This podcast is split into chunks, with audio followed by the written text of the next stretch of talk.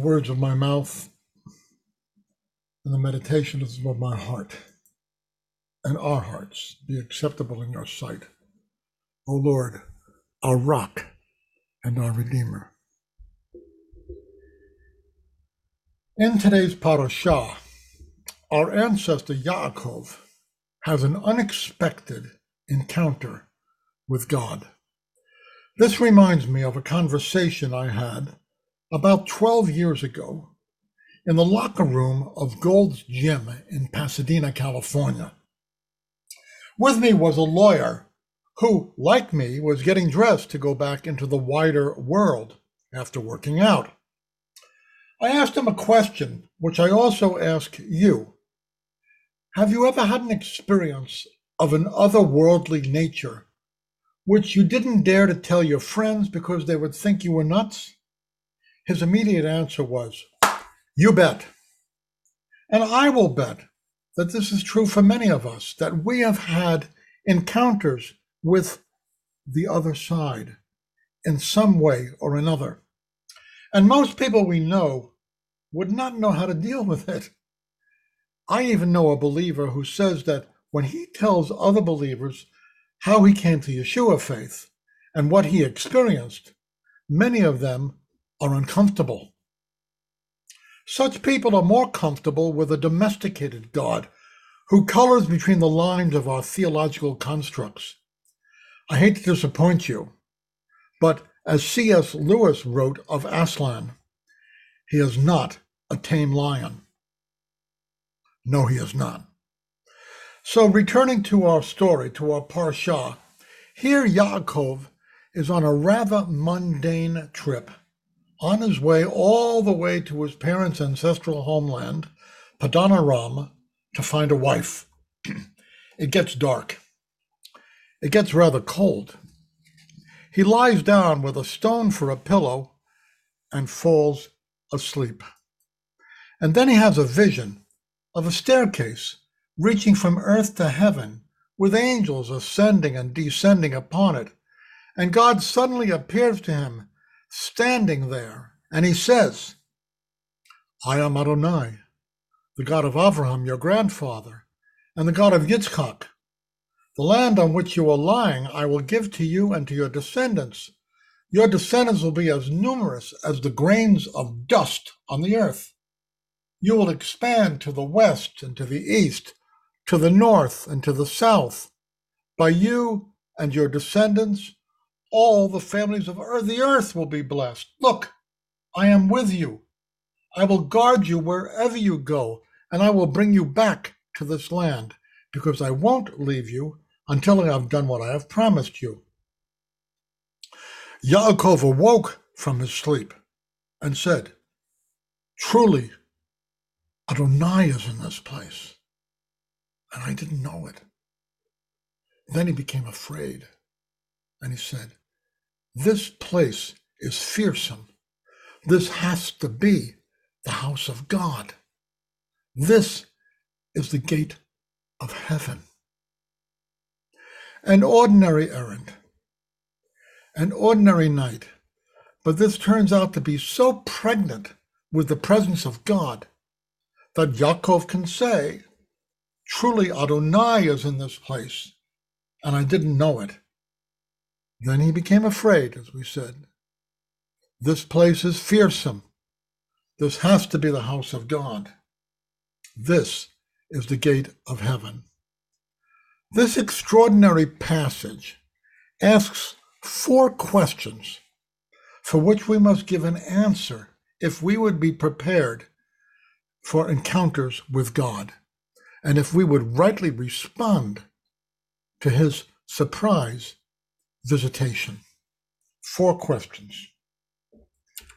The first question is this Are there places and times pregnant with possibility when God is more intensely present?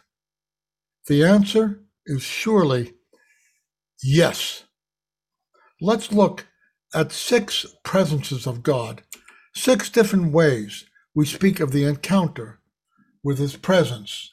His presence is sensed differently uh, uh, where he is, uh, well, first of all, there's his philosophical presence. Let's start with that.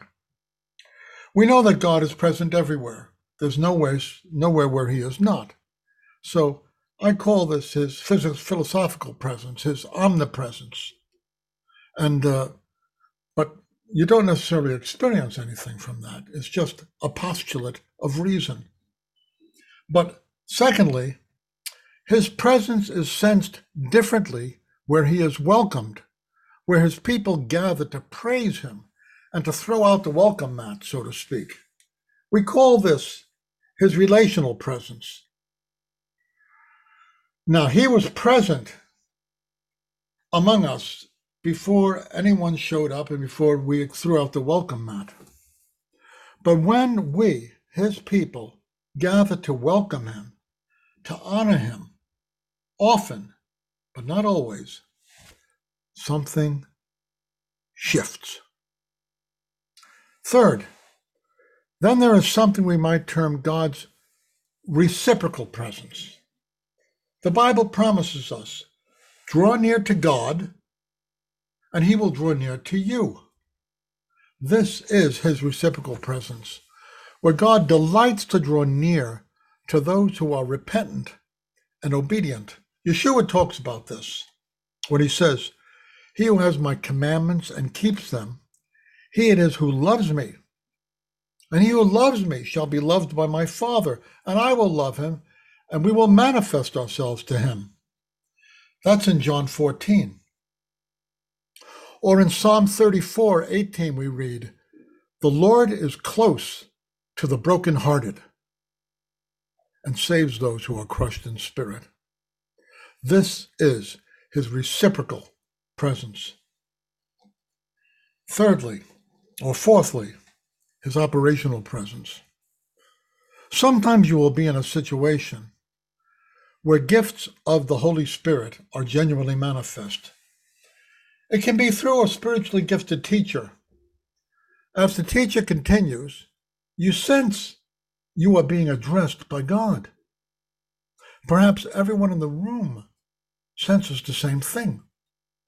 There's no way to account for this except to say that God has somehow made his presence known through the expression of spiritual giftedness.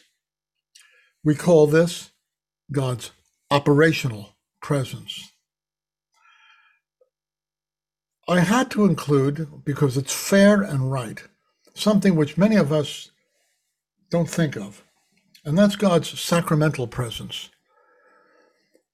In many communions, people have a very deep sense that when they receive the Lord's table, which in some communities is called the Eucharist, for example, that there's a sense of the very presence of God that is precious. This is his sacramental presence, that he's present when we are engaged in ritual behaviors where he had promised his presence to be there. That's the sacramental presence of God.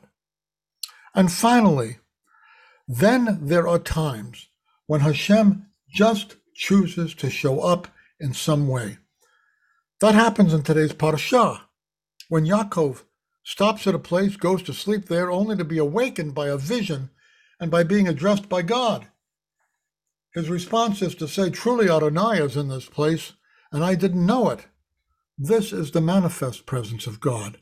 God just comes in some way, and our response is total worship. God calls that place of encounter Beit El, the house of God and the gate of heaven. Places where God is experienced notably do become holy places for a community or for even us as individuals. And these places where God met with us in a palpable way or meets with us in a palpable way, these places which are soaked in the praise and the presence of a worshiping people should be treated with commensurate respect. They're not just another room somewhere. And I will say this that in the midst of daily life, we too may stumble like Yaakov did across the threshold of God's house. In some sense, we will find ourselves passing through the gate of heaven, and we didn't expect it, but all of a sudden God comes, and He opens He opens things up for us. In some traditions, this is referred to as an open heaven. But despite this, there's a second question. Besides this, even, there's a second question that we must consider. Are there times when we are asleep to the presence of God and need to be awakened? Yes, there are times when we are asleep to the presence of God. There are times when God would engage with us, but our minds are elsewhere. Rebecca Rosenthal uh, paraphrases this in a delightful Jewish story concerning two clueless guys and their failure to be attentive to a time of divine possibilities. It's a story from the from the midrash, from the creative contemplations of our people as they think about Bible stories. It talks about a time when God was about as manifest as he might guess. And here's the story as Rebecca Rosenthal summarizes it. Here it is. Apparently, the bottom of the sea, though safe to walk on, was not completely dry, but a little muddy, like a beach at low tide. Reuven stepped into it and he curled his lips. What is this muck? Shimon scowled. There's mud all over the place. This is just like the slime pits of Egypt, replied Reuven.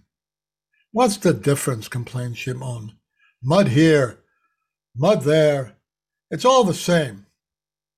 And so it went for the two of them, grumbling all the way across the bottom of the sea, because they never once looked up. They never understood why, on the distant shore, everyone was singing songs of praise. For Reuven and Shimon, the miracle of the Exodus through the Red Sea didn't exactly happen.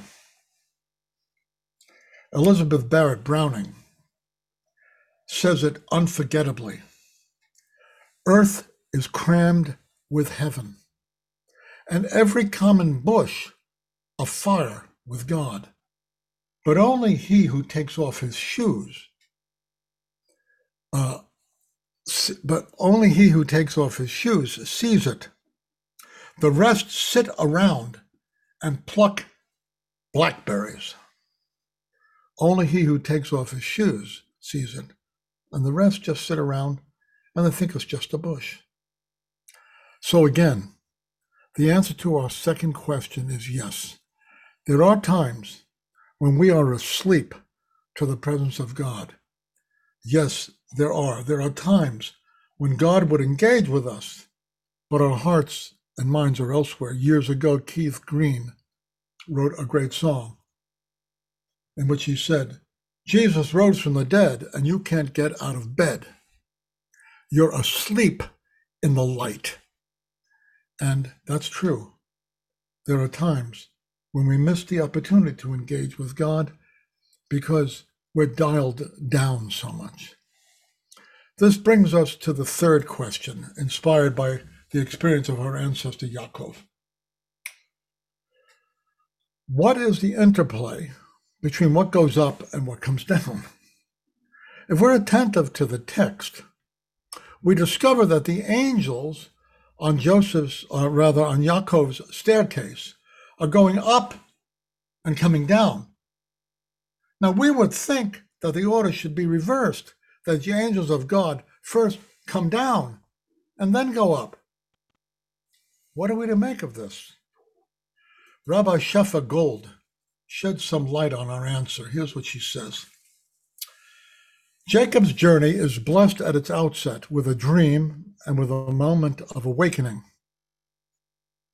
In the dream, God shows Jacob the stairway that connects the realms of heaven and earth, and then he gives him a promise. He repeats the promise to his fathers. Through this blessing, we ourselves heirs of those promises, become that stairway, that connection, with our feet planted in the foundation of the earth and our crowns open to the expanse of heaven. Through us, the divine flow pours down into the earthly realms. Through us, the pleasure and miseries of earthly experience are offered up to the divine expanse. She is saying that in some sense, through our prayers offered up to heaven, the message goes up. And in response, the angels come down. We have a role to play. Something must go up from us to prepare the way for something to come down from above. We're not just recipients of the grace and mercy of God. We should be offering to God prayers and, and, and communications to Him about the conditions of our lives and of the lives of people we know, people that we're responsible for, people we should know. We should be a praying people because as we do that, the message goes up and the messengers come down. There's a, an interaction between the heavenly realm and the earthly realm. But we should not be like chopped liver. We should not be like that stone under Jacob's, Yaakov's head.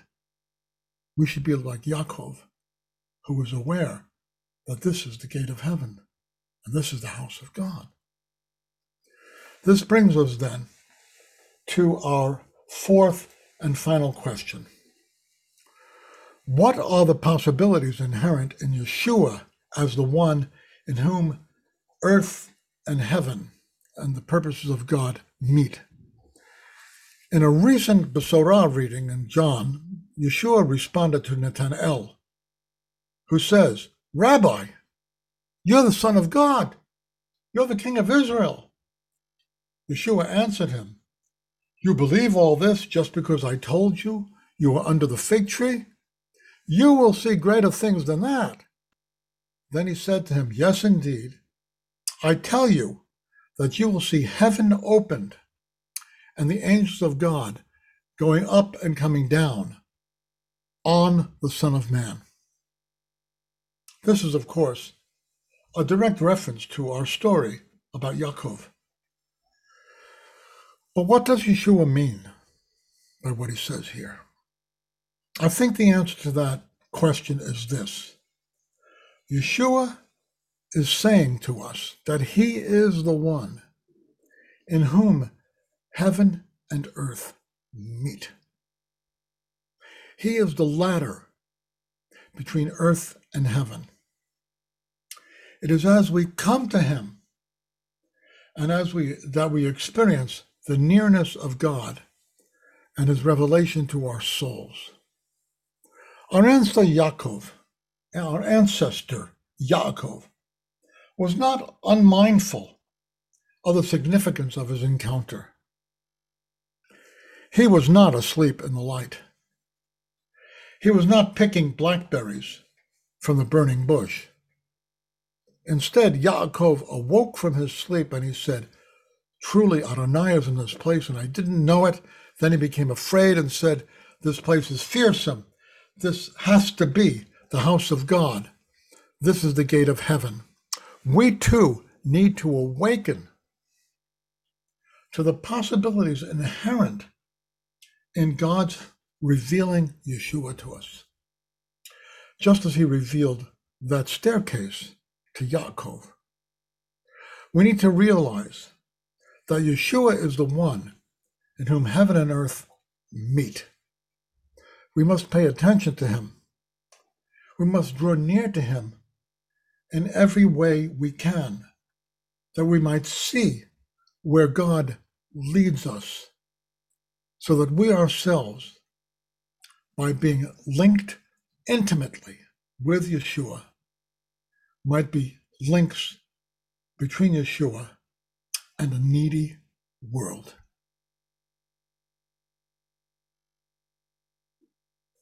Father, may your word and your spirit find rest in our souls. May you cause fruitfulness to grow from these seeds. We ask in Messiah's name. Amen. All right.